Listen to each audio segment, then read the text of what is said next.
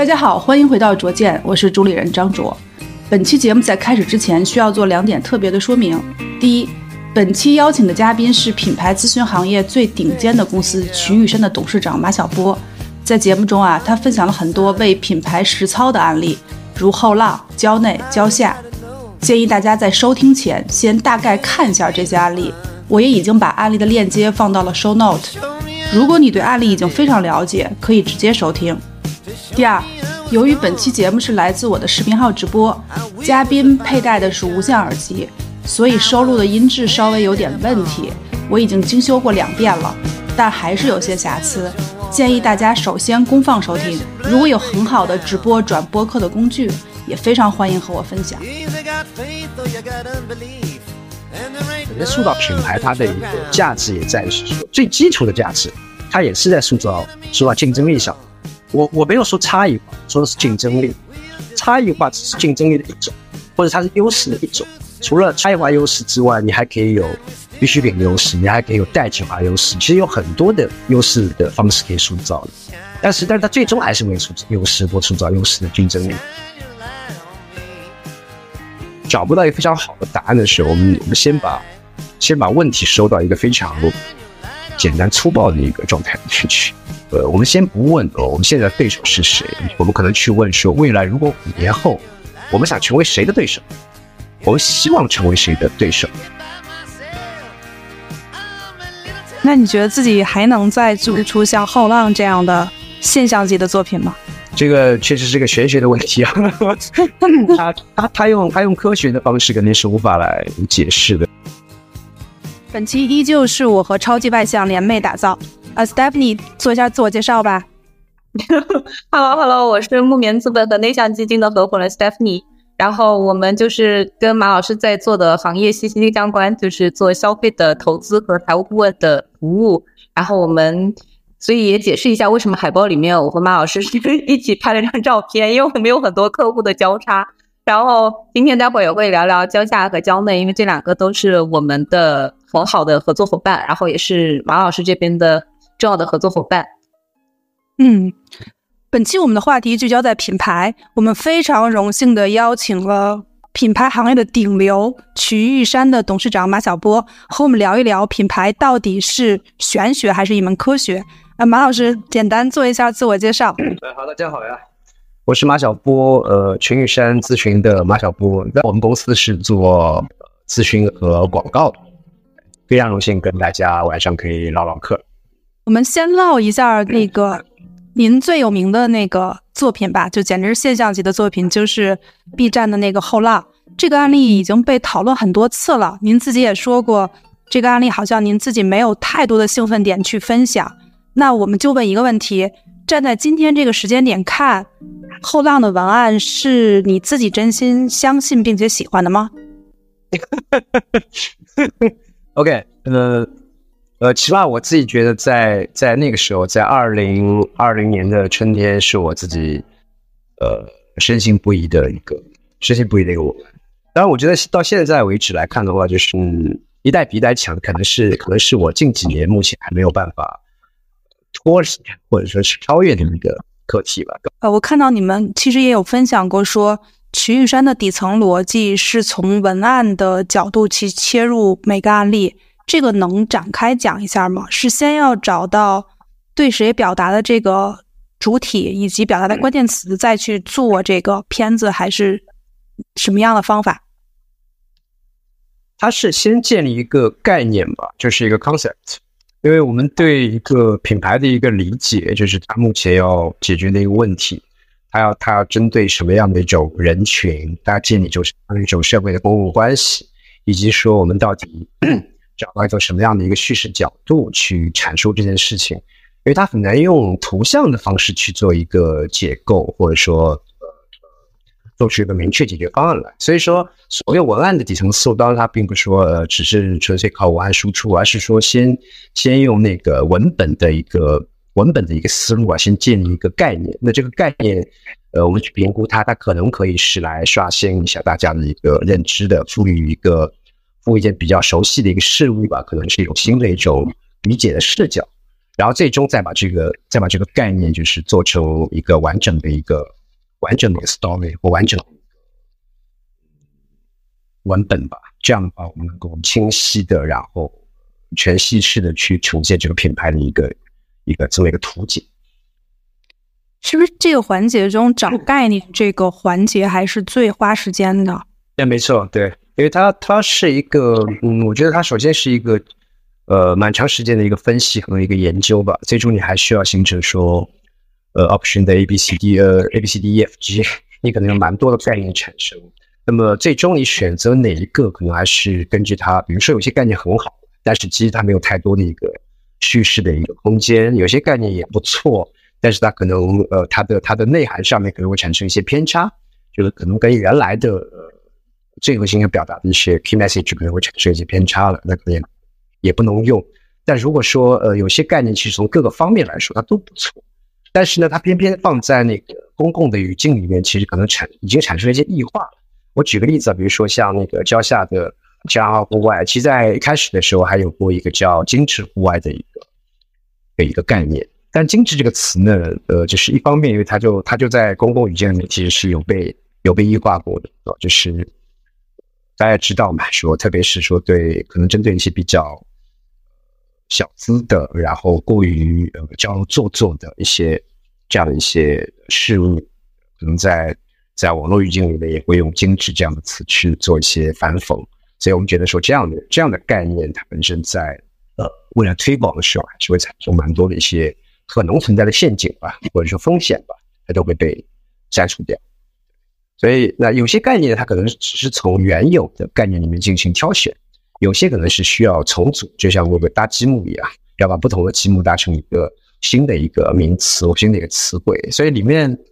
呃，不能一概而论吧，有蛮多的方法。呃，有什么例子吗？就可能这个积木你以前也用过，然后在一个案例上忽然又搭出了新的概念。好问题啊！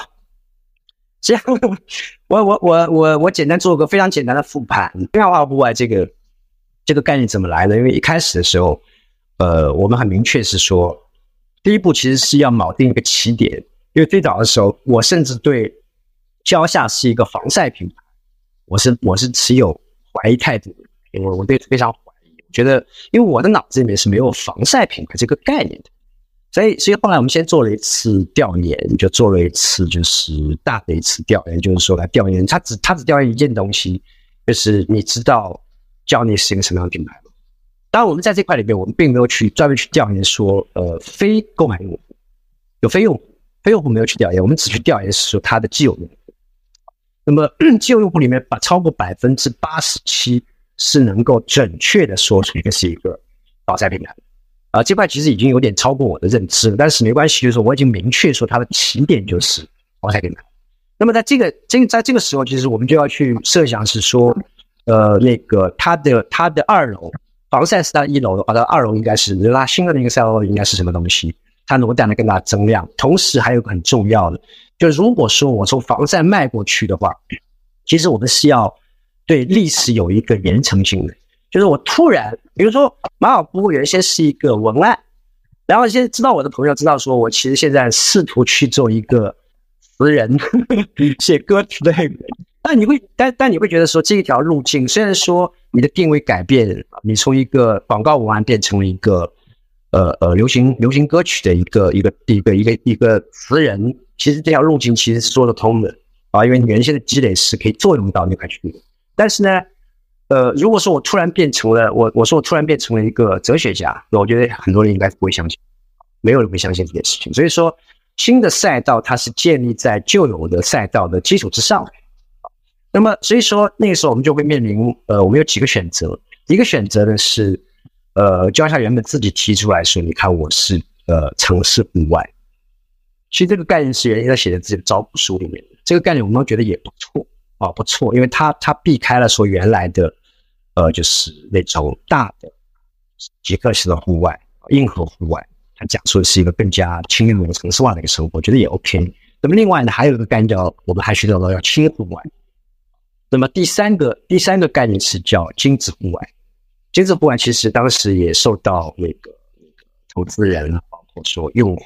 他当时在做调研的时候，我们我们先把现在这三个名词去做了一轮调研，就是因为我们希望说这个概念出来，它虽然有一定的新鲜感，但是它是要存在消费者的意识里面的。我们不要给它一个完全陌生的东西，因为这样的话，它的整个认知程度会非常高。好，那么那次的调研做下来之后，首先杀掉了城市户外。因为有很多消费者表达说，我对城市户外完全没有向往感。我本来就绝大部分时间待在城市里面，你现在又告诉我是城市户外，所以当时我们还分析说，你看城市户外的概念更像一个露天啊，就像我们说露天电影院什么，还是露天啊，有没有屋檐的一个区别？但这块确实没有向往感。那么轻户外呢？其实，呃，调研下来会大家会觉得是说，它其实是传，它其实是专业户外的低配版，它是一个低配版的概念。那我们我认为这样也是这样也是不对的，就是说就是说，虽然说我们的户外是服务呃普通人的，但是它并不意味着要丧失自己的一个专业性。我后来其实我们在我们在跟很多专业户外爱好者对谈当中，其实也是一个，他们其实很多人也会买蕉下的防晒服，会买那个会买蕉下的墨镜和雨靴，为什么呢？因为这个动机是消费动机是不一样的。他如果要去做一些比较硬核的户外运动的话，他其实就会去穿一些比较，不管是呃始祖鸟也好，或者像早期的冲锋衣，比如说他会去买潘多尼亚的飞钓服，他会去买这样的东西。但他如果说本身这次我是陪着家人，我只是说，比如说做一天的一个徒步啊，我只是在近郊玩耍一下，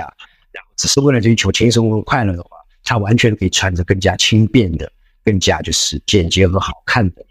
户外的装备其实去玩，所以说，呃呃，但是我们不要屏蔽掉那些专业的那些用户，直接把自己放到一个比较低配版的觉得上，这个也是不对的。那么精致户外其实前面有我前面也有讲，呃，其实受到了绝大部分特别是女性用户的一个欢迎，大家觉得说精致户外很好，差点就要定掉精致户外这个词了。但后来我们还是跟品牌在一起，我们在反复讨论这件事情，就是说精致户外有两个问题，一方面。呃，它过于的在表达外观、外观设计这些东西，它会屏蔽掉其实蕉下在在这十来年的一个发展过程当中，它其实积累了很多叫叫 anti tech，它是有大量的防护科技存在，不管是防晒还是防水、防刮蹭、防尘，它其实有很多这样的技术存在。精致这个词，它其实有一定程度上是被异化，呃，在公众语境里面被异化掉的一个词。放在一个品牌的背书上面，一个品类的背书上面，其实是有一定风险的。所以我们把把这三个全部杀掉了。杀掉之后，我们就要需要去寻找是说一个新的一个概念，它到底怎么样去代表是说，呃，我是服务绝大部分人的，我代表一种新的一种趋势，以及说我代表更轻松的一种体验。的课题是说，在科技圈里面，在科技的圈层里面。到底什么样的一些概念跟名词是能够代表下一代趋势？最后是从那个汽车底盘的轻量化这个这个这这篇这篇东西里面找到这个词。那后来后来稍微延伸一下，发现它很有意思啊，因为轻量化其实是很多产业都经历过的一个过程。比如说大家典型的手机啊，每个人都有手机，手机就经历过一个从大哥大最后一步步轻量化到说现在大家手里拿的一台非常轻盈的轻薄的一台手机。啊，电脑其实也经历过轻量化，现在很多建筑材料、建筑也在经历轻量化。其实，其实它是蛮多行业都会经历的过，经历的这样的过程，包括无人机什么的。所以这是一个首次。那么另外一方面，我们发现轻量化有一个，呃，它有一个天生的跟胶内匹配的一个，呃，交叉交叉匹配的一个东西，就是在那个仿生学这一块。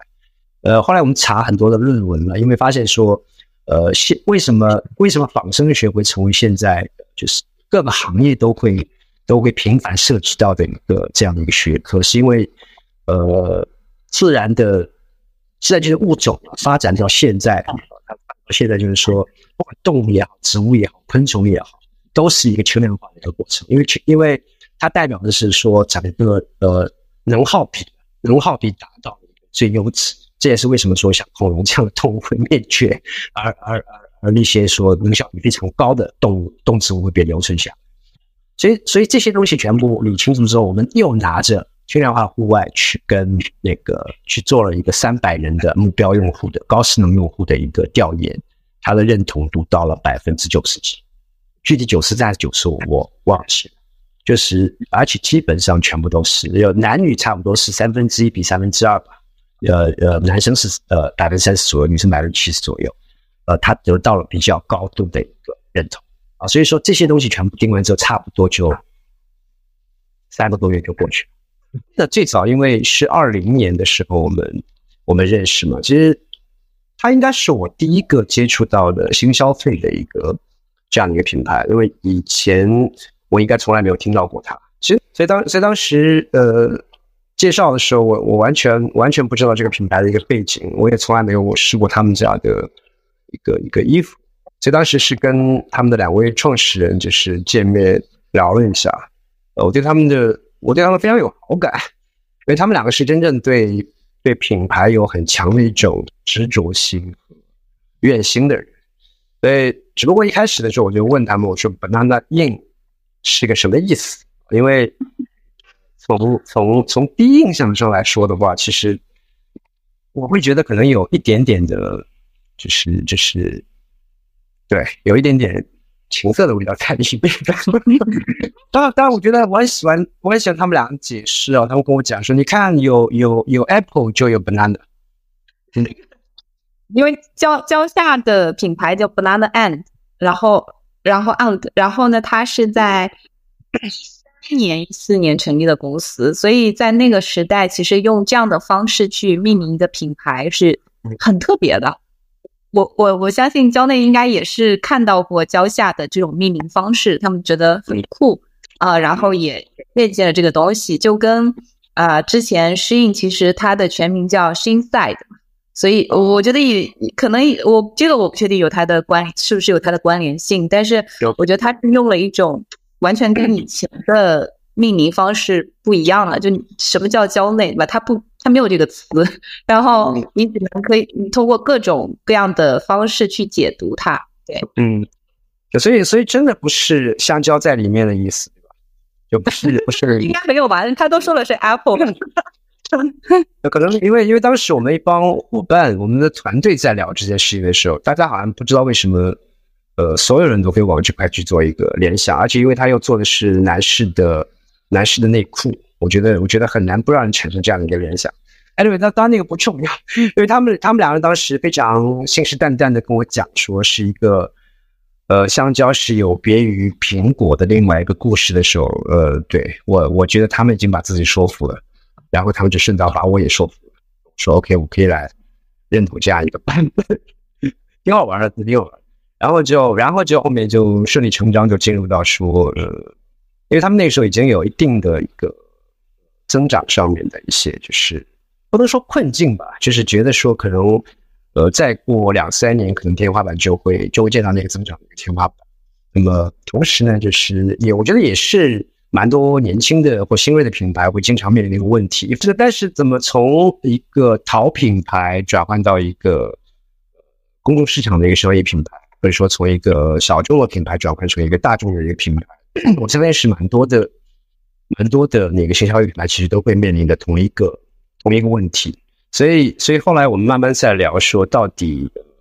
需要我们能够效劳的地方在哪里？到最后总结下来，还是说一方面怎么重新来看待我们自己的一个呃品类的一个问题，就它到底应该是定位在内衣呢，还是在一个大家居？而且这这是我觉得是非常典型的一个问题，就是我到底怎么去设想我的一个品牌的一个延伸的一个路径，或者品类拓宽的一个路径，就是一个关于一个增长空间的一个问题。那么，所以往后想的话呢，因为呃，焦点本来其实自己是有一个是有一个定位的，就是叫体感科技。体感科技它能带来很好的一种创新的一种联想，就是有别于可能以往的一种普通的一些就是内衣啊，或者说。或者家居用品，它在它自己产品里面是加入一定的科技的一个元素。整个在分析的时候，其实我们觉得它可能在短时间之内，它如果内功没有做好的话，它可能短时间之内无法占有这个占有这个词。因为体感科技还是很容易想到，比如说，那你的面料本身是不是有很强的创新的？那么在短时间之内发现，其他其他还没有拥有，它并不拥有。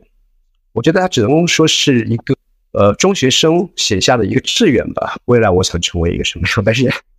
但如果放到一个公众的一个消费市场的话，它马上就会面临消费者的一个检验，啊，它预期被拉得越高的话，其实呃，可能最后那个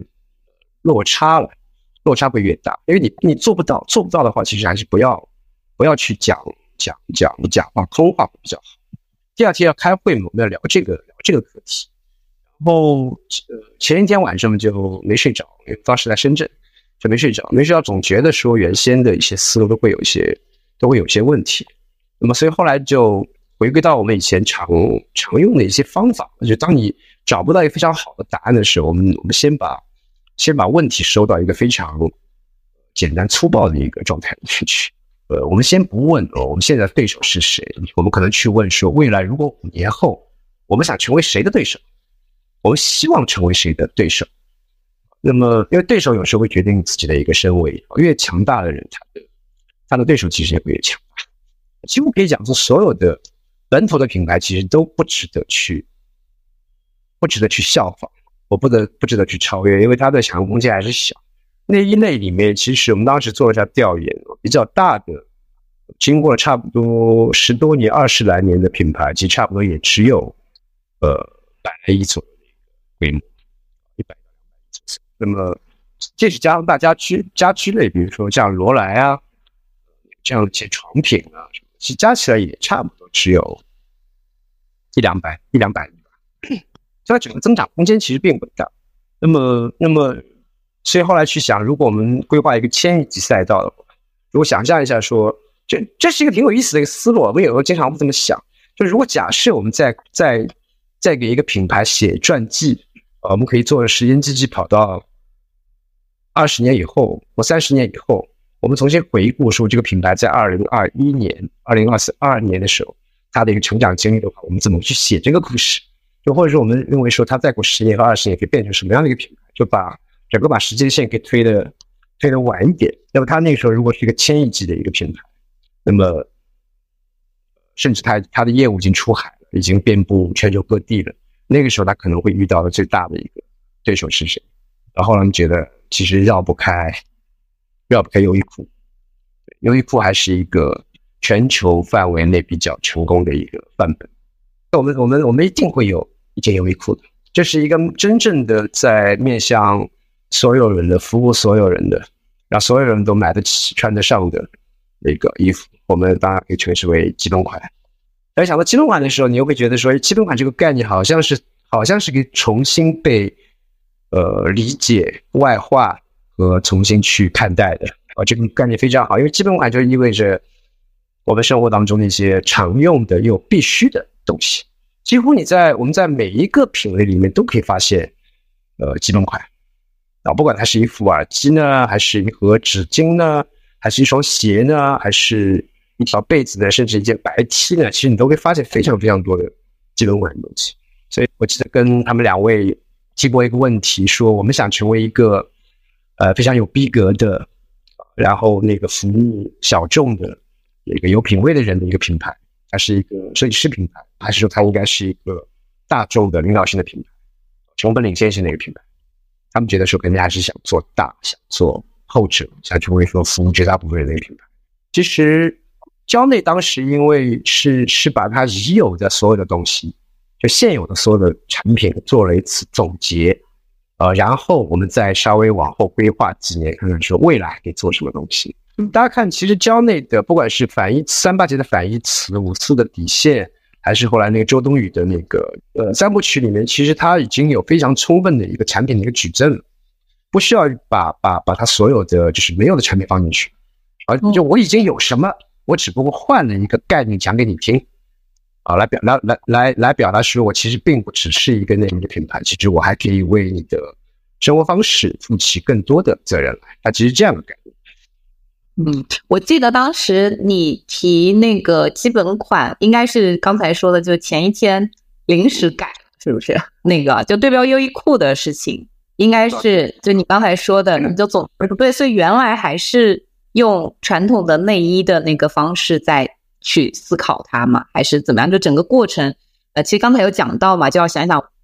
跟未来要答案，它这里面。给你呃最重要的启发的，除了这个之外，就是在那天晚上还有什么吗？因为我努力的把自己带入到我太太的角色里面去。因为像买这种东西，其实，在在做这个消费决策，主要其实还是由女性来做的，还是女性来做的。虽然说，当然男性也会做，也会自己去购买内衣啊，就会购买蛮多的呃日常用品，但是它从总量上来看的话，其实还是女性比较女性比较普遍。而且呢，因为女性消费有一个好处，就是她其实很多时候是在为整个家庭做家庭消费做决策。那这样的话，它带来的就一个人决策，但是全家人受益。所以他买的总量和那个和那个就整个的呃呃那个单额了，其实会比较高一些。其实一般呢，做做像大家居类的，也就是只要是跟女性决策消费相关的话，是尽可能的去追求家庭消费决策，而不是个人消费的一个决策。呃，这是在呃，因为在在营销里面是比较重要的一个原则。所以我当时带入进去，我就在想，如果说我。如果说我太太去买买买蕉内的话，她会在意一些什么样的一些东西？呃，我自己觉得是像体感科技啊，像嗯蛮多这样的概念，其实对她来说是没有吸引力的。她可能，但是呢，如果如果放到基本款，放到基本款，因为因为她的她的购物清单里面是一定会有基本款的，而且她在给家人买买买衣服的时候，他会更加看重他本身的一些基础品质，而不是看它所谓你这个。你这个衣服有多好看，或者口味品味有多独特，他其实一般不会去考虑这样的东西。基本款是是满足我们基础需求的一个东西。确实，啊，这个也是，就是就有一种它就在那儿，但是你一直没发现的那种感觉。就我们也有深刻的体会，就是呃，当时帮他开的第一家线下店做用户调研的时候，嗯，也做了很多用户访谈，然后你会发现，第一重合度最高的就是优衣库。啊，所以就是这就是不谋而合，就实际上它就在那儿，但是可能一开始会被自己自己做的一些细节的东西给束缚住，所以我们就老想着说，是不是这些爱慕啊，这些传统品牌，还是别的一些新兴的内衣品牌，就老老这样想，我怎么打它？但是如果当你把对手做一个降维的时候，其实你自己也也跳脱不出那个束缚了。对，好，所以所以后来我们我们当时也呃就是。在三八那一次的时候，就买了很多优衣库的一些一些大单品，然后又又又拿了我们蕉内的很多大单品，其实来做一个比较嘛。所以当时就产生了那个第一波，就是三八时我说的那个反义词。反义词呢，因为当时客户的感觉很好，因为他觉得说，你看我们相当于找到了一种找到了一种讲述自己产品的一个方式啊，这是呃呃一个袜子的反义词，就是一个分了左右的。袜子，然后一条 内裤的白其实是一个把标签印在内裤上面的一个这样的一条内裤。他其实找到了一种呃，当时大宇他们兄弟也跟我讲说，他其实甚至可以成为一种说开发产品的一种思路啊。其实有时候产品开发思路并不需要那么的复杂，他找到一个好的一个参考系，然后说呃，其实其实是一层阶梯了，就是我可以踩着这层阶梯再往上走一层。啊，他能找到一个很好的一个一个一个对照物，其实就能够给产品的开发，是就是找了找到非常多的一些灵感吧。所以所以当时就，嗯，我觉得那是一次几乎没有任何的障碍的一次决策。然后呃，特别是白瓷和那个重新设计基本款出来之后，大家的思路其实基本上就打通了。就我们去做优衣库的，它不是平替哦，因为它的价格其实跟它是几乎是一样的，甚至有些单品比优衣库还会在。还会再贵一些，当然更可能会有也会贵一些，它会变得有道理的，因为我们会提供出更加嗯呃更加优越的一些设计吧，包括在在整个的材质上面、质感上面会做的比它更好一些。去，我比较好奇啊，因为刚才马老师有讲到呃反义词，对吧？我记得我看那个那个片子的时候，其实还蛮烧脑的。就虽然是一个公众的叙事，但是就是文字。你刚才讲的左脚啊、右脚啊，就各种各种，就是那个东西是，我觉得两个问题，一个就是三部曲为什么是设这样设置的，对吧？就是先说了一个反义词，然后再变成了一个呃底线，最后变成基本款，然后它是一个什么样的逻辑在在安排的？呃，然后第二个就是说这几部曲，不，我我觉得基本款出来的时候，好像大家。都了解了，然后又又有周冬雨对吧？就是有一种豁然开朗的感觉。但是在前面讲，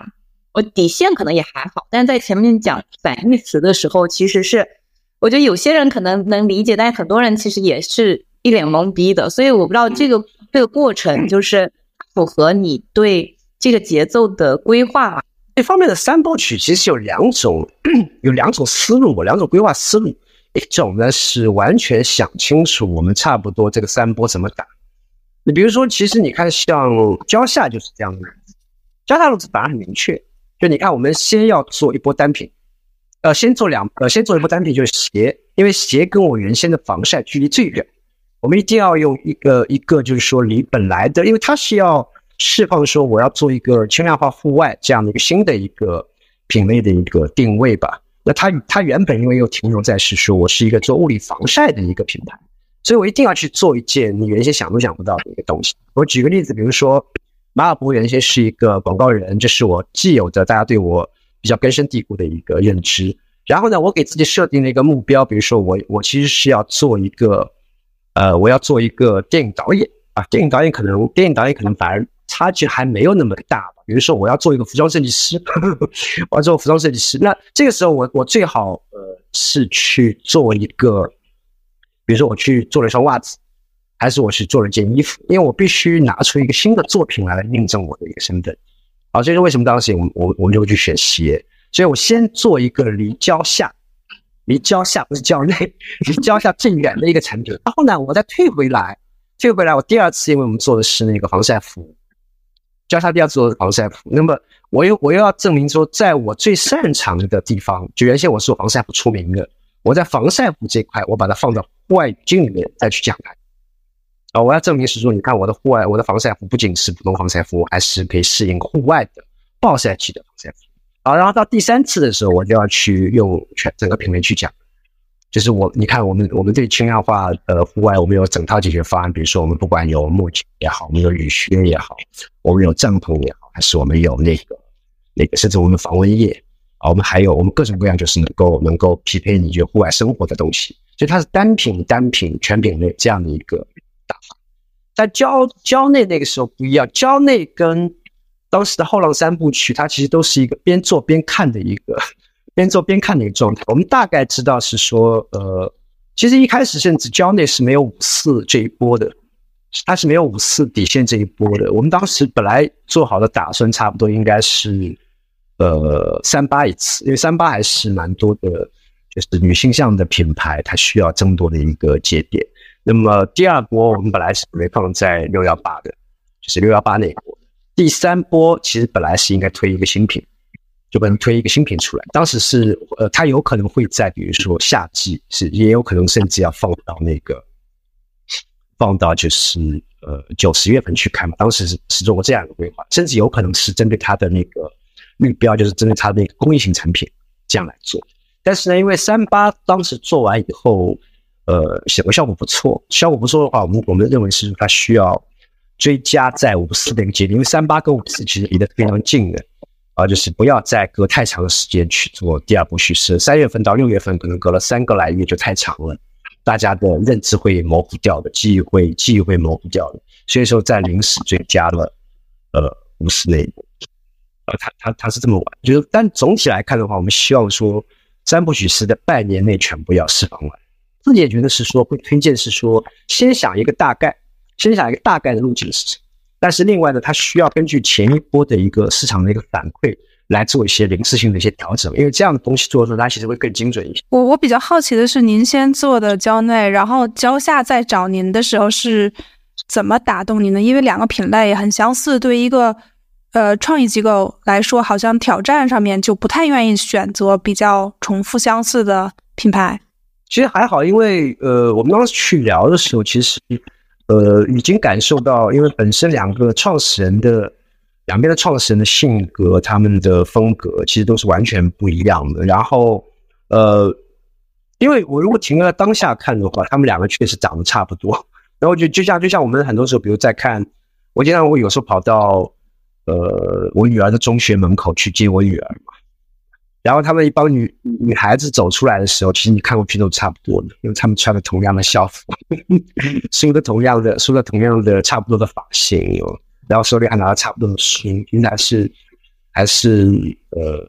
相似的。但是如果我们还是就就像前面讲的，我们把它未来的发展路径再思考一下的话，就是设想一下说五年后他们可能会有什么区别。那个时候你突然发现说，其实两个人的区别就可能变得非常非常大。就是当然，这跟当下他们本身的性格特质、喜好，还有说那个呃偏好，其实这些都有直接的一个关系。那我觉得相差异性是本身就存在于他们身上的。我们我们我们可能光看产品，光看当下的一些业务，可能觉得相似，但是你真的沉浸进去的话，发现还是还是这这两家其实是完全不同的企业。那我们要做的其实就是单纯从广告层面来看，需要把他们两种不同的特质要给它发挥到呃最大。所以我们看到，其实蕉内的蕉内的风格，其实还会比较偏向。呃，他说话的时候其实会比较质朴，你虽然他有时候开开点小玩笑，其实更接近一些口语式的一些东西啊。他的他的整个气质相对会比较冷静一点，会比较冷静一点，冷静质朴一些。但是蕉下的话，他就会追求比较热烈的，然后比较那个放的那种感觉。因为因为你在你在户外的话，其实你人的情绪会更加更加浓郁一些吧，更加热烈一些。对，像跟他们两个公司合作的过程中，呃，你会因为比如说创始人的特点，会在品牌的这种策略上会去做差异化嘛？就一个是方向，当然他有品牌自己的方向，但可能每个创始人的特点是不一样的。可能有些人攻击性比较强。当然，从个人来讲的话，肯定是喜欢攻击性更强的 品牌，攻击性更强的创始人。当然，这个攻击我们我们讲，其实并不是说去攻击竞争对手，那个反而是一个比较比较比较比较低级的一个做法。那但他如果他不管是呃更加强烈的去释放自己的一个意愿，呃承担就是去讲述自己的责任感，还是说那个他他其实就是表现出更强的一种进取心，更加明显吧，更外露吧。我觉得在如果在广告里面，还是在那个整个的公共传播里面，那肯定是有好处的。它肯定是有好处。我举个例子，人家底线这件事情，底线这件事情，它其实就是一个非常充满攻击性的一个行为。他的攻击性在于是说，那我我还这么小，我我的十个亿都不到，但是我居然敢跑到央视上面去讲说，我可以对你，我可以，我们我们想为中国人未来的生活方式画下一个底线。那这个这个，我觉得它是个双刃剑嘛，因为它一方面一方面它在。就像很多当时有很多新消费品的老板跟我讲说，其实，呃，我们才应该是，我们才应该是底线。呃，大家会觉得不服气嘛？那我，但是我觉得不服气是是对的，因为你的你的这个这次说话的机会被别人抢了嘛，肯定会不高兴。但他但对品牌本身来说，它也是很大的一种压力。蕉内的创始人就要去想，呃，就是因为他们当时也跟我表达过类似的意思，就是说，嗯。在央视上做过这样子广告以后，呃，其实压力会很大啊。我们以后做每一个产品的时候，就要去想一想，我到底配得上称这个底线但我觉得，我觉得，呃，是好的了，因为，呃，像像比较小的企业，它它一开始的时候没有没有不需要承担太高的一个所谓像 CSR 社会责任啊或可持续发展类的一些，因为在这个阶段，其实产品责任就是最大的企业责任。所以说，所以说，呃，攻击的时候，就是他其实就是说，既要捅，捅往外捅一刀，也要往自己身上捅一刀。他要，他要，他要，他要逼着自己往前走。我觉得这个也是比较有意思。那么，同时，确实不同的性格，不同的不同的性格的呃创始人吧，因为在这个阶段里面，其实创始人还是要决定品牌很多的。很多的东西，他不像比如说我过了一百亿或者两百亿、上千亿的时候，他是靠整个机制来，靠整个一个体系来支撑的。这个时候其实个人的价值还是比较比较大，所以说，呃，很难勉强他去做一些他其实完全不相信，呃，他他不敢做的一些事情，或他认为说这件事情其实跟我的性格、跟我们品牌的调性不相符。其实其实你没呃你没法也不应该去劝品牌这么做。所以我们只能去，只能说，就是找到最适合他的一种叙事的一种方式吧。但我们相信，说任何一种风格，如果它到了到了极致，如果我们追求极致的话，它其实都有它的魅力的。一个一个非常笨的一个老实人，他笨到极点，你也会觉得他挺可爱。然后有一个人，如果说他非常的锐利，他就像把刀一样锋利，你也会觉得，哎，这个人其实挺酷。所以最终还是找到适合他的一种叙事的一种方式。嗯，因为刚才有讲到，呃，可能一个十亿不到的品牌就去宣告自己是底线，所以，但是这可能是很多呃中国的新消费品牌特别特别想要的答案，就是说我到底什么时候去喊这个事情，对吧？或者是说什么阶段适合在品牌做投入？我记得跟马老师其实也聊过很多次，到底什么样的公司，什么阶段的公司，它比较适合来找群力山合作？对，因为他他一般做，如果说做品牌升级的话，或者说做一次集中性的品牌叙事的话，他一定会有一个，他不可能无缘无故做的，他一定会面临一个节点。这个节点有可能，比如说，我现在是从一个单的一个呃，本来一个大单品的公司，我变成了多多产品性的一个公司，呃，或者有可能，比如说我原来是做我原来是做产品的，但是我现在是我的业务变成产品加上了服务。比如说加上了社群服务，或者说，比如说我本来是一个区域性的品牌，就像以前前几年其实有蛮多呃所谓的城市的限定品牌，城市限定品牌，它它其实它的业务是出不了一个省的，或出不了一个区域的。他觉得我现在需要说我的我的渠道已经铺到全国各地去了，然后我的品牌认知也应该要铺到全国各地去。那甚至有些呃品牌，它其实是直接切换赛道了，直接切换了。比如说我举个例子，本来我是做。我是做那个酸奶的，但现在我我决定开始做零食了。那它它在一些比较重要的节点，甚至还有比如说我现在上市了，我现在 IPO 了啊，我需要我需要我需要我需要在整个公共层面再重新介绍一下我的身份。它一定会有一个必然会有一个就是重要的一个节点，它是需要它是这这个节点一定是品牌发展过程当中比较重要的一个节点，所以这个时候一般一般需要说。呃，对品牌有一个重新的一个思考，也对，也就对未来到底怎么规划，它有思考。那么同时就是说，它在消费者的层面还是在公众的层面，它需要重新刷新一下认知。但是如果说没有这样的一个呃迫切的一个需求或一个节点的话，其实它它要不要做大的品牌趋势，那我觉得是两可之间的。甚至我一直觉得说有蛮多的，我举个例子，我我一直觉得有些有些所谓的品牌，其他。不见得需要做广告。我举例子，比如说像一批奶茶类的线下连锁类的，他们我觉得做不做品牌真的真的是真的是没所谓的，因为他们的他们有非常丰富的一个渠道，然后在比如说当他的单店已经超过几万家甚至几十万家的时候，他有跟消费者非常充分的一个接触点，呃，然后也也带来说非常高频的一个购买，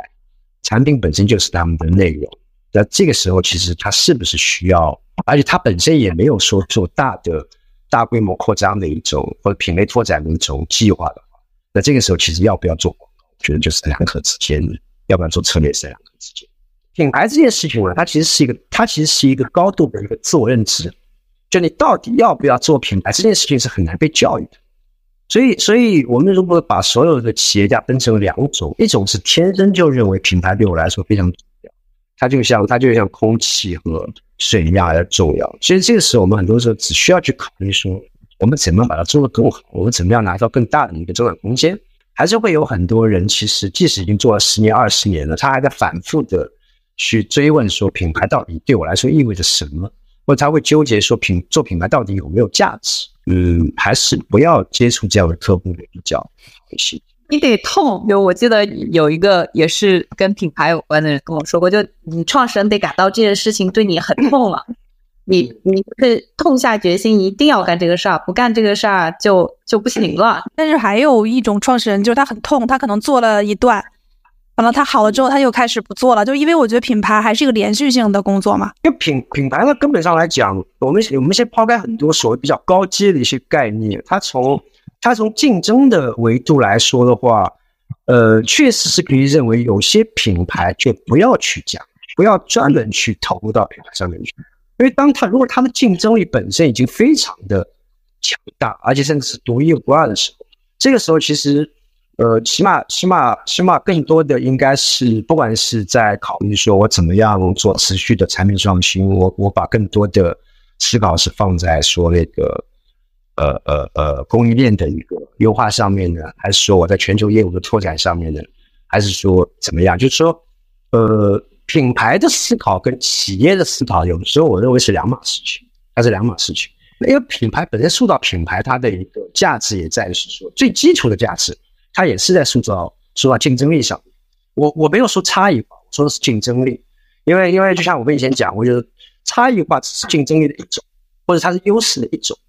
除了除了差异化优势之外，你还可以有必需品优势，你还可以有代际化优势。其实有很多的优势的方式可以塑造的。但是，但是它最终还是会塑造优势或塑造优势的竞争力。所以有些品牌你天生就就就有的话，你就不要去，我需要去。有有这种品牌吗？我我觉得现在这个时代好像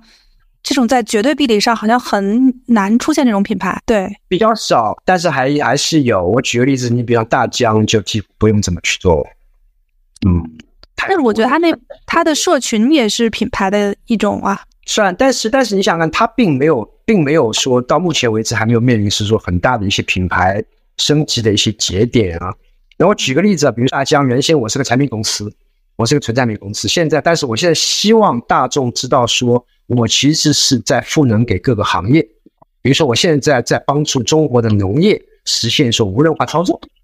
啊，我不管是无人化的去喷洒农药也好，无人化的比如说那个那个施肥也好，其实我的价值已经从 C 端的价值转移到大的 B 端的价值，甚至产业价值的时候，这个时候，而且它需要让。更多的公众知道这件事情，知道说我们在为中国的产业，呃呃呃高质量发展也好，还是产业升级也好，正在发挥更大的价值，且以此来获得更多的社会资源，是更多的社会支持的时候，它是需要来做大的品牌趋势。其实很多人都非常好奇，瞿玉山有方法论吗？就是比如说，你们从接触一个客户到。帮客户去制定策略，到去拆解这些策略目标，到执行，到传播，到结果回收，你们是有一套自己的方法论吗？可以用非常简单的话跟大家解释一下，就是说，呃，在策略端的话，其实我们我们可以在 A 点跟 B 点先画一条线。A 点是什么？A 点是呃，这是一个商业机构，我们把它定性为一个商业机构。B 端其实是一个社会机构。社会机构是指说，它不仅要承担呃商业增长的一个责任啊，他对他对不管对股东、对自己的员工、对自己的股民要有交代，他其实对整个在整个社会面，他要做出更多的更呃奉献更多的价值和贡献出来。结果我们把品牌的成长历程分为说商业跟到社会机构，那么我们会在中间四个不同的发展阶段，对应不同的发展问题，我们会设四个产品。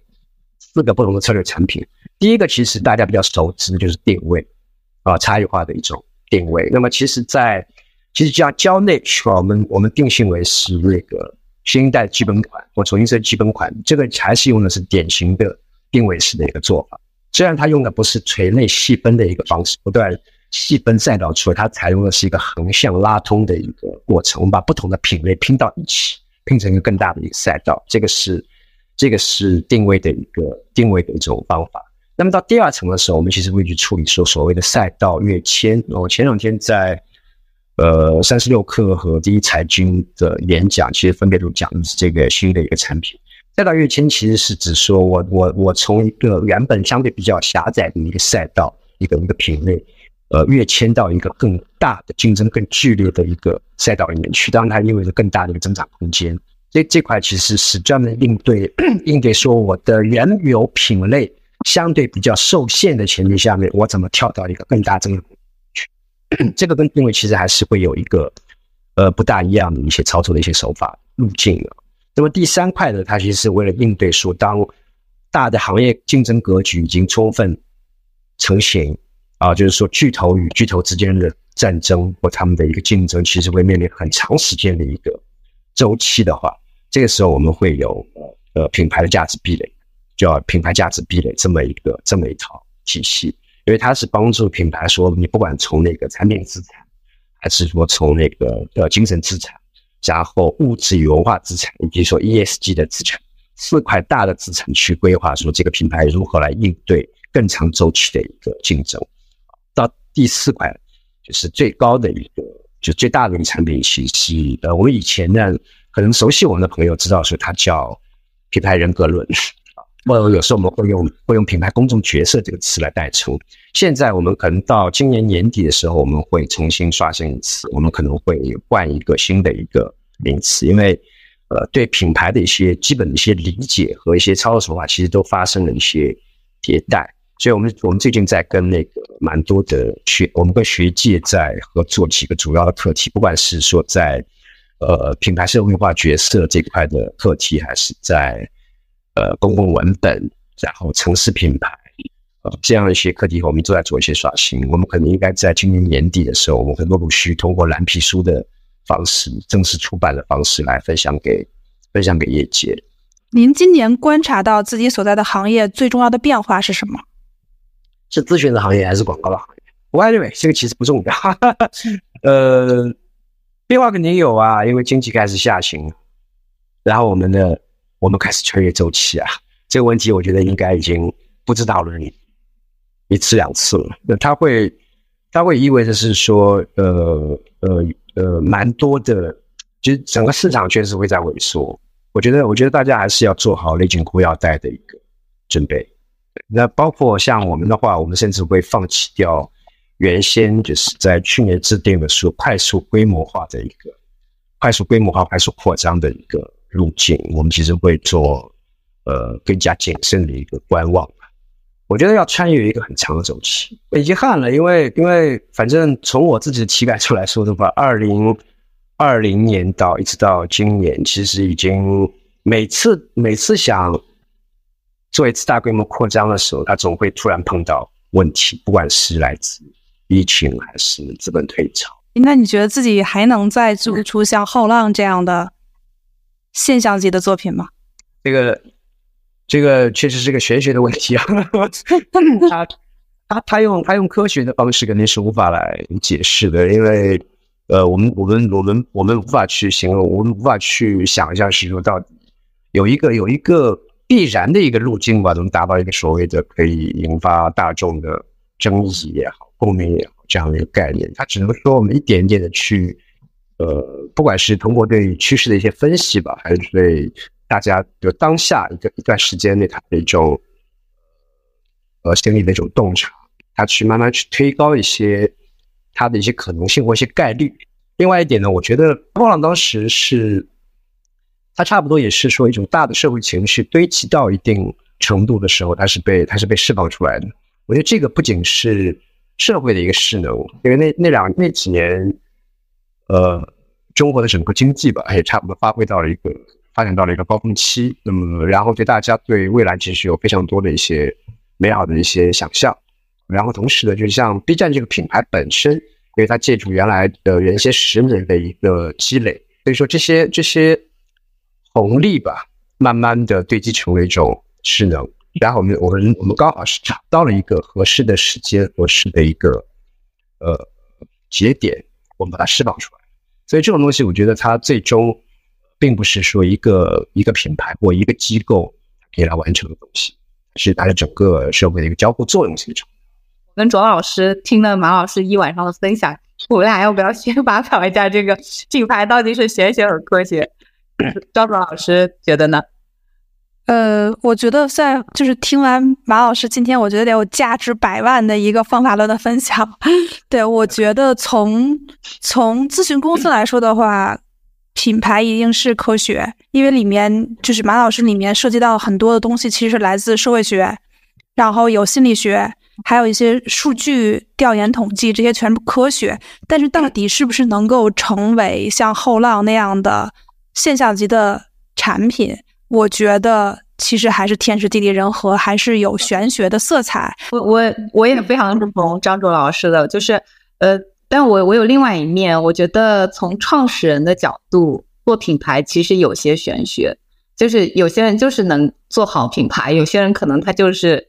就是怎么都上不了道。我觉得这个这个是一个比较玄学的东西。然后甚至是说，这为什么这个品牌好，那个品牌不好之类的，其实就会有有一些玄学的蛮大的玄学的成分。然后。嗯，但是关于马老师他们做的工作，就怎么样帮品牌去梳理它的品牌，我觉得这个事情，我今天是相信他，基本上就是科学。我，当然这里面当然还是会有一些嗯，就是一些就是偶然发生的事件，对吧？今天忽然想到一些东西，看到一些东西，但是基本上它还是沿沿着一个比较严谨的方法论去去做的。呃，如果我来回答这个问题的话，我确实觉得，那非要用科学跟玄学去算的话，它确实更接近玄学，确实更接近玄学。但我我我我简单跟大家解释一下，因为一方面来看的话，就是呃，因为企业家企业家在在设想一个组织架构，他在设想是说，未来我们跟不同的人群，我的消费者也好，我的内部的员工，还是还是政府、社会、社会公众，我们在交付，我们在我们在做价值交换的时候，呃，它更多的时候采用的是采用的是它用的是默性的知识，就不是显性的一个知识。这也是为什么说它很难在它很难偏向向那个科学靠拢，因为它没有必然的成功的一个路径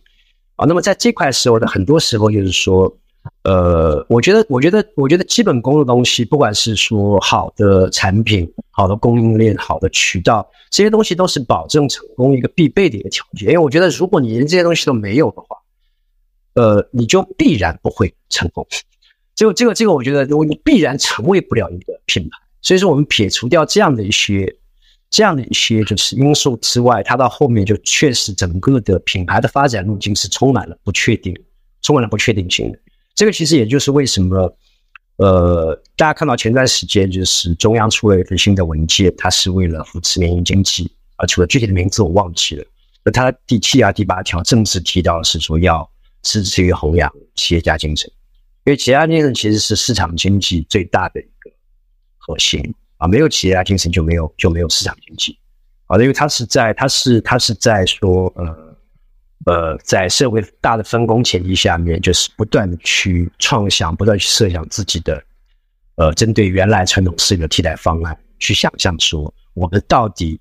给我们的给我们的消费者带来一种什么样的一种生活，交付他什么样的一个价值？这个东西是没有必然，没有没有没有没有标准答案。我们现在对品牌的理解是说，它是企业和它的共同体，这个共同体其实存在于说有当最核心的消费者，还有他自己的。自己的那个内部的员工，就雇主这一块，也包含到说所有的那个合作伙伴，说以及说政府各方的一个群体，共同持有的一个身份标签或者施政纲领是被称为品牌。这也是为什么我们一直会用战略战略公关的眼光去看待看待品牌。他他他没有标准答案，他最终是品牌最终告诉的消费者，他提供了一个基本承诺：你在我这里买的东西是能够，呃呃，符合你的一个需求，符合你的付出的一个价值。但是他最终还是为了解释说，认为我们的生活就什么样的生活才是一个优越的，让你让你感到幸福的、安慰的一种生活的一种方式。所以品牌最终回答是这样的一个问题。所以，所以从这个角度上来说的话，呃，在呃没有必然答案的前提下面，我们很说用科学去解释。但是呢，论证的过程，就是就是咨询的过程本身，它又非常的接近科学的一个路径。为什么？它是一个大胆想象和小心求证的过程。其实我刚刚跟大家讲，大胆想象的是我们想象说它到底是什么样的户外呢？它是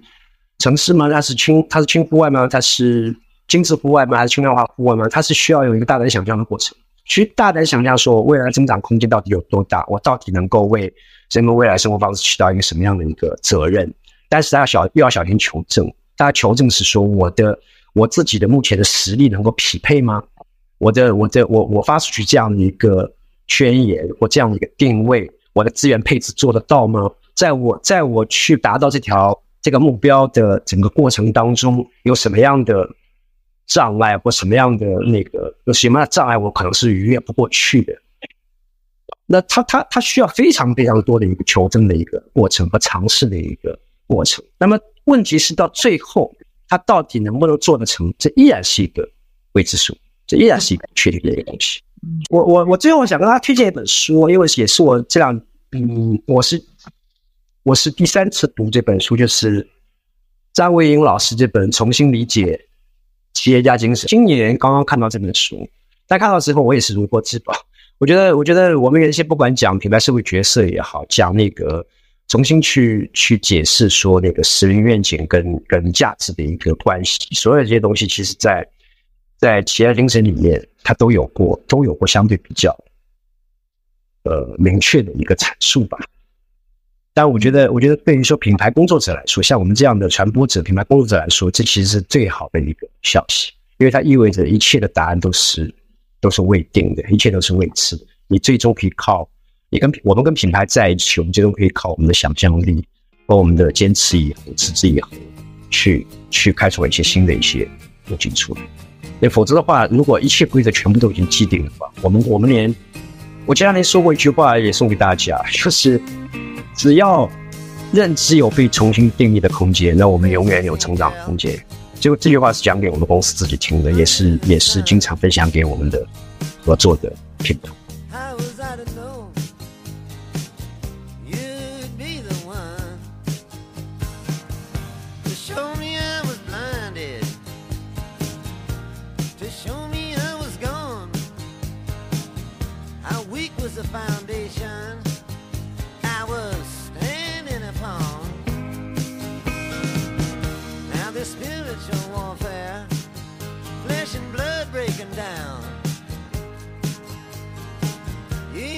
Faith or you got unbelief, and there ain't no neutral ground.